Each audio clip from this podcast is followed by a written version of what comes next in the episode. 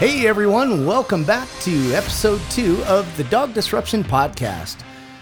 I'm Brett Titus, going to be your host, and back with me again today is Leslie and Adam. Adam uh, running the board, and Leslie, uh, another amazing canine handler, going to share some stories and some some info with you today, guys. Uh, here we are again, number two. How you doing, man? I'm doing good. This is uh, wow, exciting, and uh, love being here, and love uh, sharing the info. God, that episode one was off the charts. right on. I, It was great. glad you glad glad you felt that way. It felt really good to me, and I'm even more so excited to share, uh, get more in depth in the info today. Yeah, you've got some great ideas uh, coming out here on the on the dog training world. Uh, so uh, I'm going to toss it over to you guys. Leslie, how are you today? I am doing fabulous. So today, this episode, we're going to talk about good obedience leading to great control. Uh, in last episode, we had talked about the difference between obedience and control. Obedience is basically the foundation for specific commands that we feel every dog, whether it's a police dog or a puppy, they should know and understand what these commands mean. So, obedience is the actual exercises that the dogs need to do. And the control is having control out in the real world, the dog being able to perform those exercises. And the exercises we're going to talk about today are very simple. And this is what we feel this is it as far as a, a good obedient dog needs to know. And that's a basic sit, down, heel, come, and focus. I'm going to talk to you real quick about focus because a lot of people say, well, what is focus? One of the exercises that we do, we require with our dogs, whether it's in the police world or even our pets at home, is to look at me. It's a form of communication between us as humans and the dog, the eye to eye communication that is unlike any other. Uh, any other methods of communication that that I've ever experimented with and, and ever used. And what we do is we teach the dog to look at me, pay attention to me, and then I'm going to reward you. And what that does out in the real world for control is if a dog gets confused or if a dog feels the need to do something maybe disobedient, they're going to look to you first for either a okay, go ahead or no, don't do it. That has really propelled me in the police world as far as having control with my dog. I've had a lot of people say to me if your dog's looking at you, they're not going to be paying attention to their environment. And that could potentially be a safety issue. Yes and no. Um, what we found is anytime the dog, so when I first came up, I was told uh, your dog needs to work independent of you. Now we're, we're leaning more towards police dogs, but I disagree with that. Um, it's a dog. As wonderful as they are, it's still a dog. So, no, especially in the police world, you have a biting dog. You have to do exactly what I say when I say to do it. Otherwise, we do get ourselves in trouble. So, to have the dog pay attention to me and listen to me, it starts with just that looking me in the eye. And again, that has propelled uh, the the obedience and the control that I have with my police dog. So the sit down, heel, come, and focus. Very simple exercises. I want to share with you one more exercise that we do that's not necessarily a command, but it is something that we think that dogs should have a good, clear, uh, concise understanding of the word no especially with puppies, right? How many times is that puppy going to hear the word no, whether it's the leg of your leather couch or your tennis shoe that they're deciding to chew? The word no is going to be part of their vocabulary, if you will. So, what we do when we teach the no exercise, I want you to visualize, think about you and the dog. The dog is in front of you. We are always going to train. We're going to train with the dog on a leash when we're training every single time without fail. And I'm going to explain that here in a second the difference between training and testing.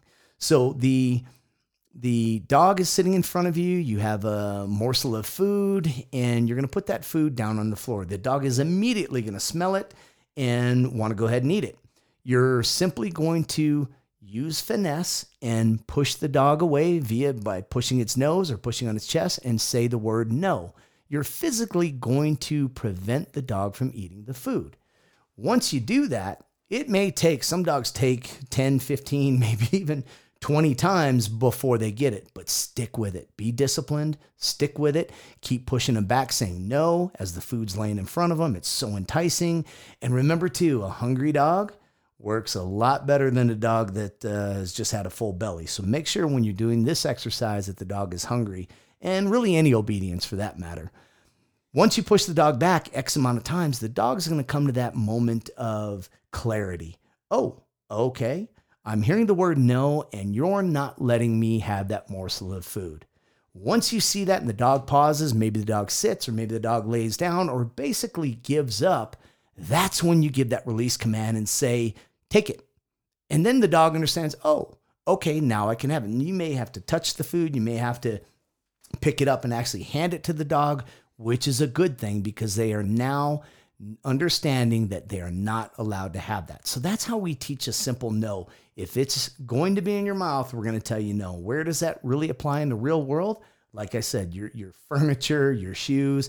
Um, gosh, what what's the biggest problem when we go for walks around the park. Goose poop. Goose poop. Oh Lord, we definitely don't want them eating goose poop. That in and of itself is self-explanatory. So you're walking around, they go to sniff it, you give the no, and they understand through repetition and training that they are not supposed to eat that. So that's the no exercise in conjunction with the sit down, heel, come, and focus. That's no different than leave it. You hear a lot of police canine handlers use that phrase. That's the same concept. Absolutely. And we don't have to, the, the words that you use, I will get this uh, a lot of questions from people about oh, what language should I teach my German Shepherd? It, it really doesn't matter. The terms that you use, the words that you use, it really doesn't matter as long as you're consistent in using the same words every single time.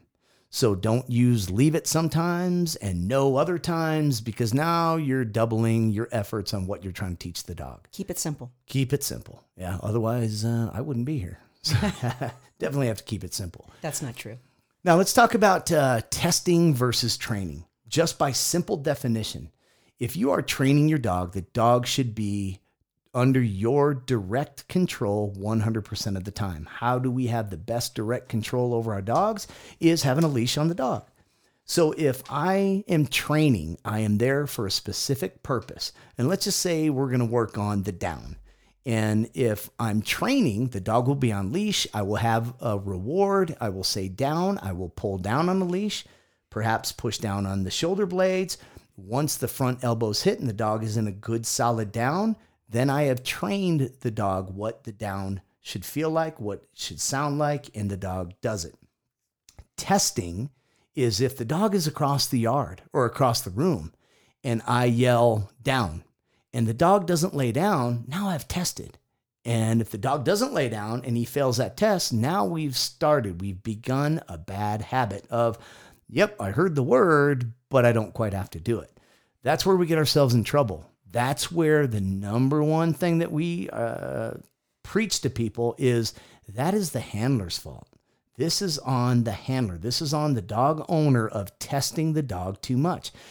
I've seen people do uh, try to make their dog down from across the yard, and before you know it, they've given 10, 15 commands. And as those commands go on, they get harsher, they get louder.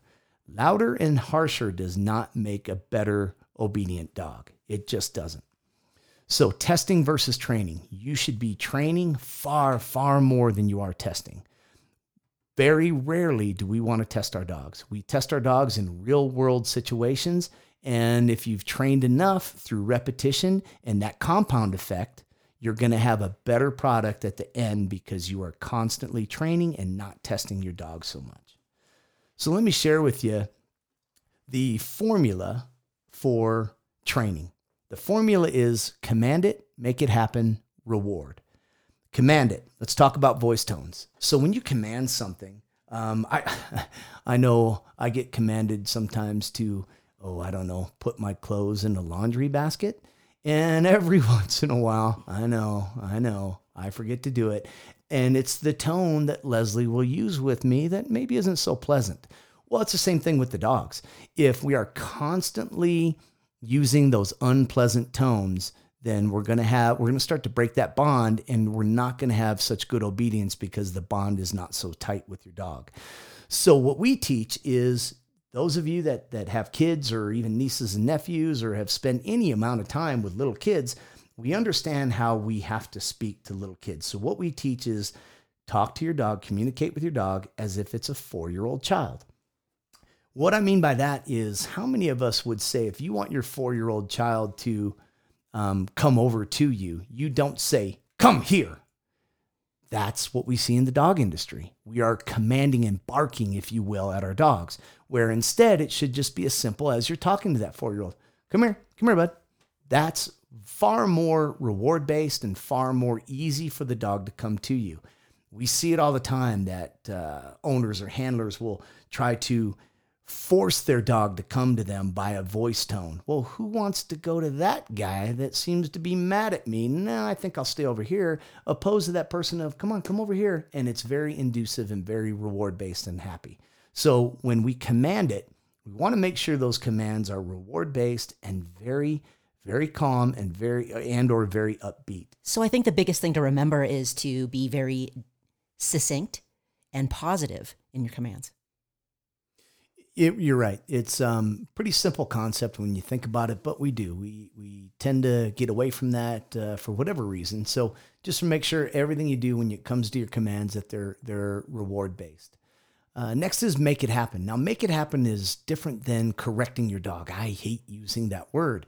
We don't correct our dogs. Now, nothing's perfect, but we try and make sure we make it happen. The difference between making it happen and correcting is just by simple definition. Once again, this is why canine training is such common sense based. If I have to correct my dog, that means I let the dog do something wrong. So instead of letting giving that dog the opportunity to do something wrong, I make it happen instantly. How do I do that? Via the leash. So I gave the command, sit. I'm going to pull up on the leash, push down on the butt. I physically made it happen without testing, without seeing if he's going to do it. I do it instantly.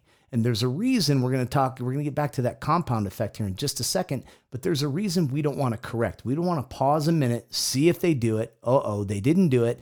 Now I have to give another command, which is a correction, and then make the dog do it. Then finally, reward. Reward, you cannot reward your dog too much. That makes the training experience far, far more exciting and, and makes them want to come back for more. So there's going to be three things I'm going to share with you when it comes to how do we reward our dogs.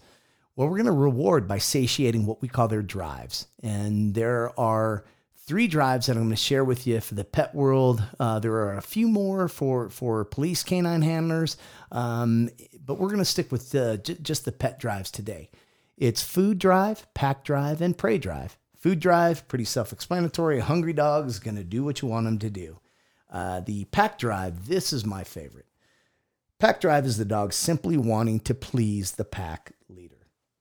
By pleasing the pack leader, uh, makes the dog happy, makes us happy, everybody's happy, and that's the goal here. By simply telling the dog, sit, make it happen. The reward is good. Sit, buddy. Little pat on the head. Boom. You've just satiated that satiated that pack drive. Um, I use that every single time I deploy my police dog. I use that pack drive, and just ever so recently, great example of had to uh, deploy to get uh, uh, search for a really bad guy in an attic of a house, and it's dark, it's scary. Have to lift the dog up, and it's pretty dangerous. And I'm nervous as heck. I'm nervous as heck every single time I get in one of these situations. Doesn't matter how often I've done them. Yep, I'm afraid, I'm nervous, and you get through it. And the dog feels that. So, how do I relax the dog? How do I let the dog know that, hey, you got this, we can do this? Is that pack drive. So, before I deploy on any operation, anything dangerous, I look at him, I tell him, that's my good boy, buddy. You ready to go get that bad guy? You see his tail wag. He looks at me like, yep, we got this because our pack is so strong and you have faith in me. I have faith in you. And they go out and they perform. Same thing in the pet world. These dogs will do anything as simple as a, oh, heck yeah, I'll sit. If you just tell me you love me and I'm a good boy, then I will sit for you all day. So, pack drive is of huge importance in, in canine training uh, and obedience. Prey drive uh, depends on the dog. A lot of the hunting breeds or the working breeds, they love to chase things. We have two different types of prey. One is natural, chasing rabbits and squirrels. That one's not so good. We don't necessarily want to use that.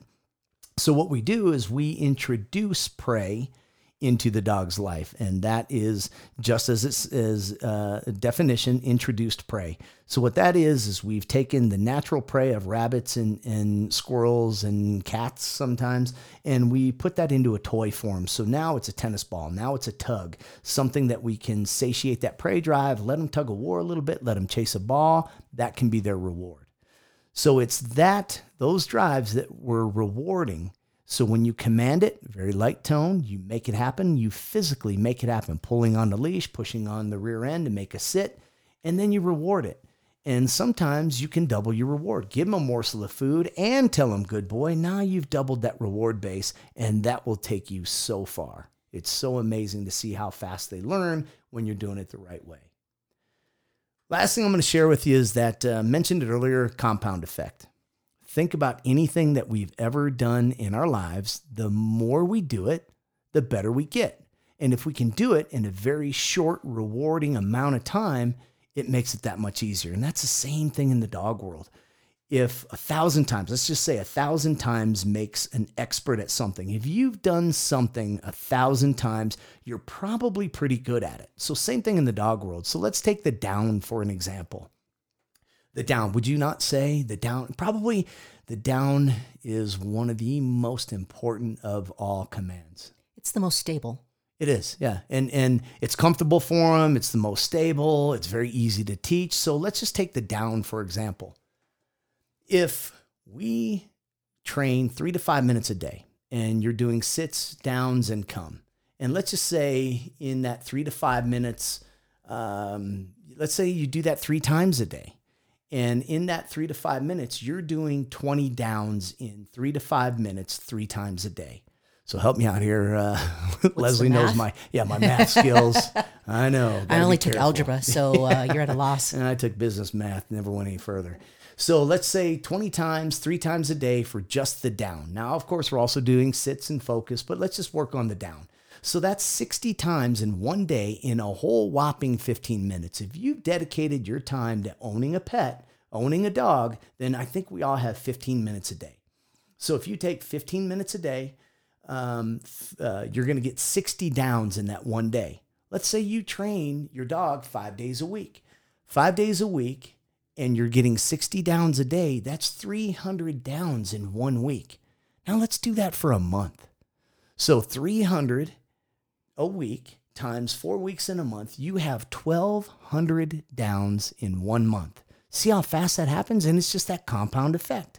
And the beauty of that is it's reward based, it's happy, and the dog now loves to go out and do a down for you because you've done it 1,200 times. If you spend the first and I'm going to throw out a number here. Don't quote me on numbers. Remember that because every dog and every handler is different. But let's just say you spend the first six months of pet ownership putting in the foundation, using the compound effect principles, and doing thousands and thousands of reps in a very short amount of time, you will then have an amazing life the next, hopefully, 15, 18 years with that dog. And that's what it's about making a good, obedient dog doing it in a short, very exciting, fun amount of time. And that's where it all comes together, whether you're a police handler or a pet owner. The more you can do it, the better off you're going to be. So remember, good obedience leads to great control. Work on your obedience in a very short amount of time. Make sure it's reward based and happy, and you're going to have an incredible bond and relationship with your dog. Can't wait to do the next one, and we will uh, see you guys soon. Thanks for tuning in to Dog Disruption, your source for better dog training, obedience, systems, techniques, equipment, and stories. Hosted by Brett and Leslie Titus, SWAT and police canine handlers. Be sure to subscribe to the Dog Disruption Podcast wherever you get your podcast, and of course, leave a review. Also, don't forget to follow Dog Disruption on Facebook, Instagram, and YouTube. You can also find us at dogdisruption.com. And as always, be a good dog.